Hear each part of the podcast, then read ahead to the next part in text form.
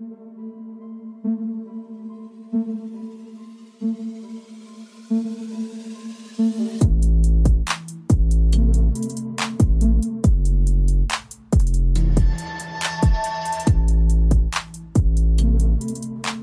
up, everyone? Welcome to the podcast. I'm your host, Isaiah Copon. Yes, I'm back finally. It's March 20, 2023, and this is Lift and Learn episode 116. In this episode, I'll talk about how you can even out muscle imbalances throughout the body. This is important to work on because it can actually lead to injury if you're not careful. And then in the second topic, I'll talk about the best exercises you can do if you have tight hips so you can do these before a workout or better yet, whenever you want to throughout the day for more lasting effects. Before that, though, I'll talk a bit about what I've been up to lately, and that might include fitness related topics, and it might not. If you want to follow me, your host, on Instagram, it's isaiah.copon, and you can also check out my website, isaiahcopon.com. The podcast is on Instagram at Lift and Learn Podcast, on Twitter at Lift and Learn Pod, and also on Facebook. You can just search Lift and Learn Podcast. With that being said, let's get into it. All right, I'm finally back with another episode. I know you guys missed me, right? It's been over a month now since the last one.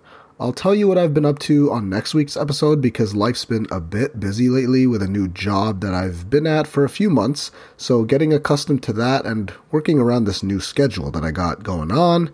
So, let's just kick off this episode with something that I learned pretty early on when I started my education in this field you know, fitness and health. If you're someone looking to change their life this year, if you're looking to make some lasting progress in your fitness journey, if you're trying to reshape your body for the better, or if you want to maintain a more healthy body weight for the rest of your life, you've probably heard that the best way to do that would be to focus on diet and exercise together, and that they both play a 50 50 role in maintaining a healthy life. Well, I'm here to tell you that actually your training is more important than diet. Resistance training and strength training is actually more important than diet. Yes, you heard that right. Now, I think pretty obviously you can make the case either way. You got some people saying that diet is the most important thing, and then others saying what I'm saying, that exercise is the best way. But I'll talk about, or I'll talk today about why I think that training is actually more important than the diet. First off, can you get jacked or gain a bunch of muscle solely based on your diet? No, obviously not. So, when it comes to resistance training and doing it properly, you should see weight loss even without altering your diet. So, focusing on your training alone will give you some of those lasting effects, like a boost in metabolism and an increase in lean muscle mass. So, body composition, positive changes there. I'm not saying diet isn't important, I'm just saying, depending on most goals out there, training is going to be more important than most people realize. Now, yes, if we're looking to achieve the absolute best results, the most optimal results, then the best results happen when you dial in both diet and training together. But if you're someone who's just at the start of your fitness journey or exercise regime, whatever, it would be smarter to start with the training first. The diet will follow afterwards naturally, or you can focus on it later because it can get a bit complicated. I think most people will notice that when they start with exercise, they start to become more aware of making healthy eating habit changes. That's just what I've seen, and other positive changes in their life. And I found the opposite to be the case if you're focusing on just the diet. Usually people will go too hard too fast with the diet, so they'll dive into this one thing pretty hard. Maybe that means going keto or doing some kind of fasting window where you eat for 8 hours and fast for 16 hours or whatever or simply just eating low calories and reducing more and more food intake, lower and lower calories until you're in dangerous calorie intake levels. That's, and then, sorry, and then when you plateau in weight loss, you eat even less calories. It's just like a losing battle there. Stick with one thing at once, and I do believe that your training will be the best place to start. Like I said, you can probably make the case either way. I'm just talking about if your goal is to lose weight in the long term or to build muscle, especially, then resistance training is the first habit you need to start and figure out before anything else. Think about all of the benefits that training can give you. Look at the bigger picture mental clarity, overall body fat loss, strength for daily life and activities, which become more and more important as you get older You'll see more changes just adding resistance training into your life if you make that the first change. This is actually something I heard when I was in college when one of my professors asked this question to the class, taking it all the way back to the beginning for me 10 years ago. He asked the class something along the lines of, uh, What do you think is more important, diet or exercise? And it's changed the way of thinking, or my way of thinking, ever since. Like the majority of the class, I raised my hand in favor of diet being the more important of the two. Now, he didn't dive too deep into why he said exercise is actually better, but he did mention the fact that you can't build muscle just from diet alone, which is such an important factor when it comes to improving your health and improving a lot of those health markers that doctors look at. So, I think that's definitely something that you need to really think about increasing metabolism for long term sustainable weight loss. That really does get overlooked when it comes to exercise and training the right way and your health overall. So, enough about that. The first thing off topic that I wanted to talk about today was going to be gaming because if I do ever have free time for myself, then that's what I've been doing. But actually, this past week has been pretty wild to say the least. Last Sunday night, I cleaned the bathtub, cleaned the bathroom a bit, gave the tub a good scrub, ooh, rhyming, and I took a shower afterwards. And I guess I cleaned it too good because I slipped in the shower my heel like caught that like the curve of the tub and i guess i cleaned too good because i slipped in the shower. Managed not to hurt myself too badly but i did dislocate my left ring finger. I think my middle finger is a bit affected as well but as soon as i fell and i caught myself i looked at my hand and noticed that one of my fingers was definitely not pointing in the right direction. In a split second snapped it back into place and it was fine for the first few hours it got a little bit swollen after that I taped it up, obviously dislocated. I had to go and get a splint, so I've been using that in the meantime. But oh, yeah, so fast forward to Monday morning now. I had an x ray done. This is last Monday. They said nothing looked wrong, but I went for a second opinion on Thursday. And then they mentioned I have a small avulsion fracture on the inside of the finger, and the recovery process should only be about a month, apparently, so we'll see. I know right now it hurts every time I bash it on something, so that's not good. Like sometimes when I'm driving, like the steering wheel or the turn signal, it was literally the worst timing because someone had just asked me if I wanted to join a basketball league that morning, so I guess that's going to be on hold. So I'm probably going to baby it for the next three to eight weeks here, wait for it to be fully functional and ready to go before doing anything too crazy. And now, still working out through the injury. We'll see how that goes. First week went pretty well, though. I'm sure you guys are going to hear or see, or yeah, just hear all about it right now. If you keep listening to these episodes, it only makes sense that I hit uh, legs later today. I guess that and cardio will be more of a focus here for the next few months, which throws off what I thought would be the future of my training again, it's fine. But years ago, injuries would just really piss me off and upset me, and I'd go through some depression. But nowadays, I can look at the bright side. There's other things to train, switching my focus to something I can actually do and actual things I can work on. Obviously, I can't bench press, but I could do machine work at a high rep range to start. For back, that's been difficult, but I've been using straps, so you'll see or hear how I adjust my training over the next few months. Not going to let this dislocated finger stop me from maintaining my health and strength as much as possible. So there's that. It hasn't been uh, hasn't been easy dealing with it for the first few uh, first week here, but that's life.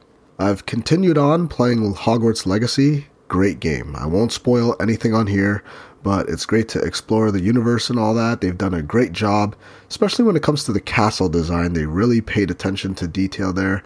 They went by the book to design it in some certain aspects. They added a few things. The gameplay and combat can get a little repetitive, like after playing it for like 50 plus hours, but it's challenging enough, and the spells that they have there are still cool to see, and the combos are just great. I also started playing Kingdom Hearts 2, which again, bringing back the nostalgia there, but the graphics just weren't as good as I remember it being, and it seems like I've been getting lost a few times, which is also frustrating. So we'll see if I can continue that one. Might not be worth my time actually, because there's just so many other games I want to play ahead of that one, like God of War and the Spider Man games. So I think that's going to have to take a back seat, even though I love Disney and Final Fantasy and corporations in that one. And man, when is spring going to start? We're past the halfway point now through March. And the other day I had to clear out some snow from the last storm, which was like a week ago.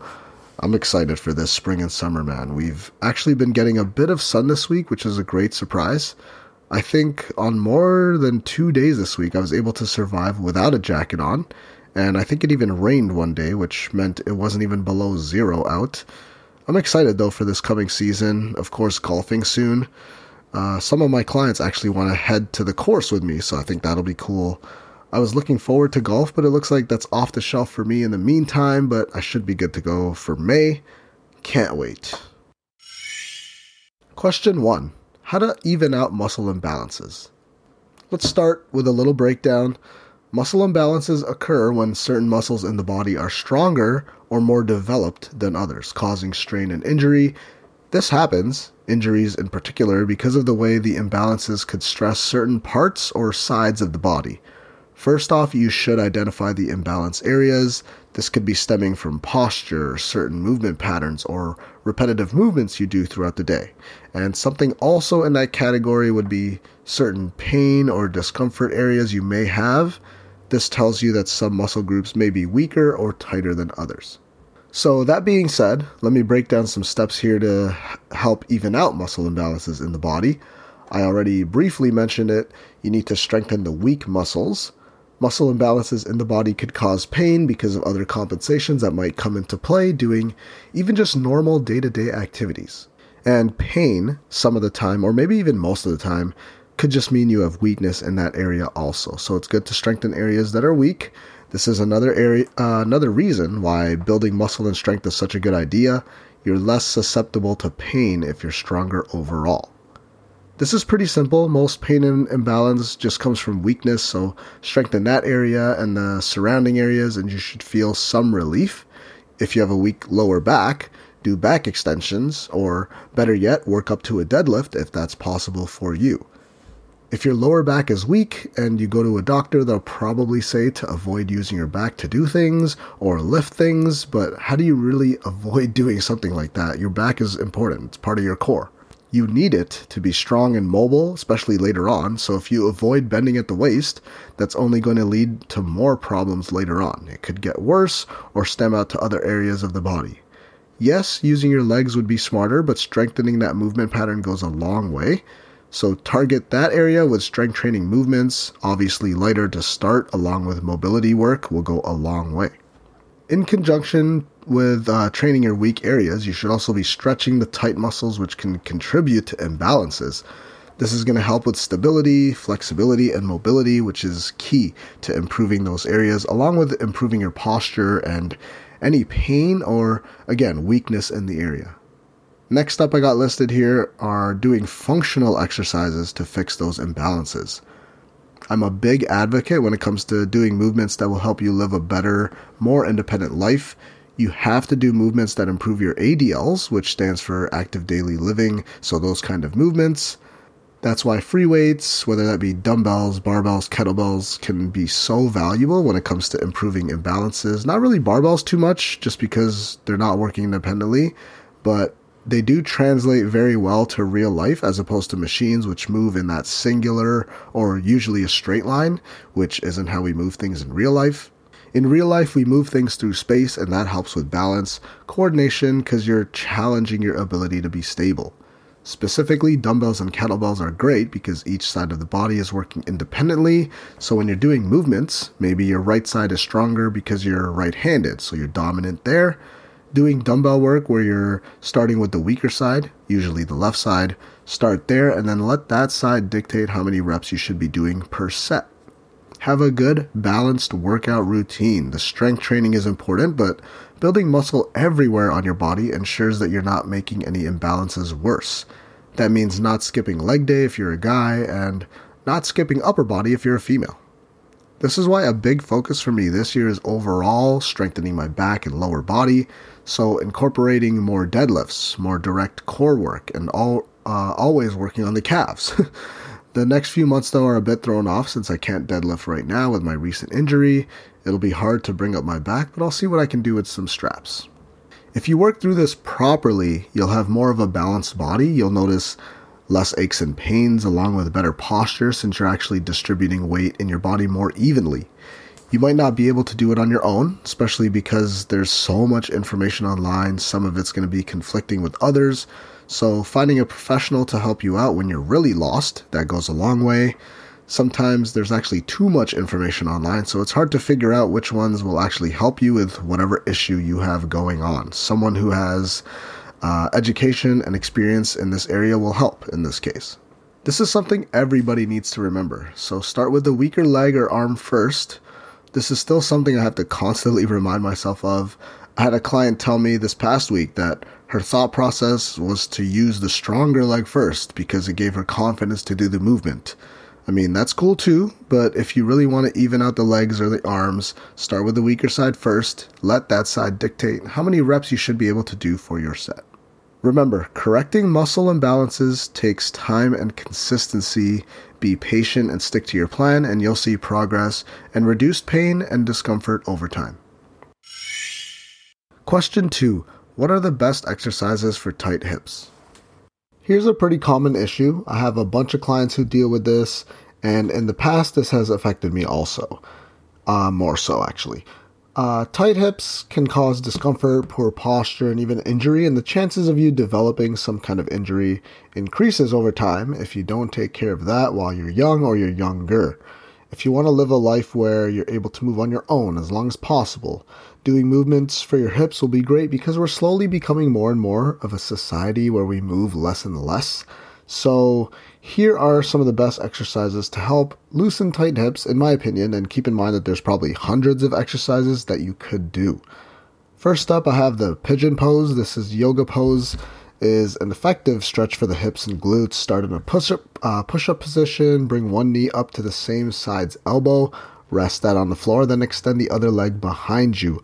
Hold the pose for as long as you'd like on each side. This one helps me and my clients a lot.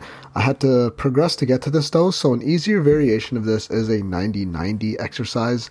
They both target the same general area but requires less mobility in the hips. So I start there and then progress to the pigeon. For me, the right side is harder than the other because of a knee issue that's been lingering for a while, which might require some extra attention. An easy one to target the inside of the hips, the groin area, is the butterfly stretch. Sit on the floor with the soles of your feet together in like a cross legged position, and then you gently press down on your knees to open up the hips. You can hold this one anywhere from 10 to 30 seconds, depending on if it's for warm up purposes or for a cool down or just a general stretch. I like this one because it's simple and you let gravity in your arms help you sink into the stretch just a little bit deeper. Next up, there's the lizard pose. So, this is another yoga pose, targets the hip flexors and quads. You start in the downward facing dog position, then bring one foot forward and place it outside of that same hand. So, you're like in a deep lunge position, or you won't be if your mobility is super limited or you have that hip pain bothering you. Hold the pose for a few seconds on each side. With this one, pairing it with some rotation at the hip will also be valuable just because we don't do enough rotational movements during the day to prevent tightness and injury. I have a few more. We'll just fly through some of them. Obviously, describing a movement isn't great over audio, so just Google or YouTube some of these movements and you can kind of mirror that. It's easier for you to learn these kind of movements from a source you can actually see. Anyways, there's also a super beneficial one, the basic hip flexor stretch. You get into a lunge here and you basically shift your weight to the front foot and you should feel a stretch on that back leg. The opposite leg's hip, you should feel a stretch in the front there. This one's important just because a lot of people have transitioned to stay at home jobs and everybody's on the computer these days. So when you're in that seated position, your hips kind of get tight. So that's one that loosens it up a little bit. There's also a few more I have. Any kind of hamstring stretch, you could do Fire hydrants also, you could do those in a circular motion to really get the hip warmed up. And similarly, if you have uh, the clamshells, which is where you lie on your side, knees around a 90 degree angle, and you open up, like the name suggests, like a clamshell would. Those you can even add bands around your legs or your knees to make it a bit more comfortable, or make it a bit more difficult, sorry, and to challenge the abductors and adductors more specifically. I wanted to go over some of those exercises because including those into your weekly or daily routine will help you loosen tight hips, improve flexibility, and prevent injury. You can do this even if you have an off day or you don't even have the whole gym routine into your schedule. Just break up your day, give yourself a few minutes to unwind. You being away from the work or the computer for 10 minutes isn't going to be the end of the world. Remember to stretch during the day, even after exercise. Listen to your body, so if an exercise or stretch causes pain, stop, try a different one. Find the root cause of that issue and solve that problem first. Now, for all of these movements, I'm sure you can find multiple YouTube videos about each one in case you don't know how to do them or have never heard of them. But doing these every day, even just for a few minutes, could help alleviate pain in your hips if that's something you're experiencing. And that concludes episode 116 of the podcast. Thank you for listening. If you really enjoyed the episode or my podcast as a whole, then please leave a review and comment on iTunes or whatever your choice of podcast platform is.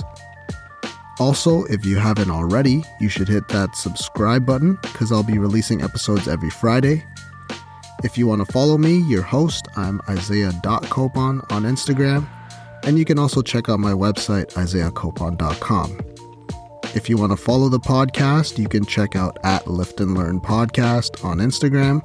And there's also a Facebook page if you just search Lift and Learn Podcast.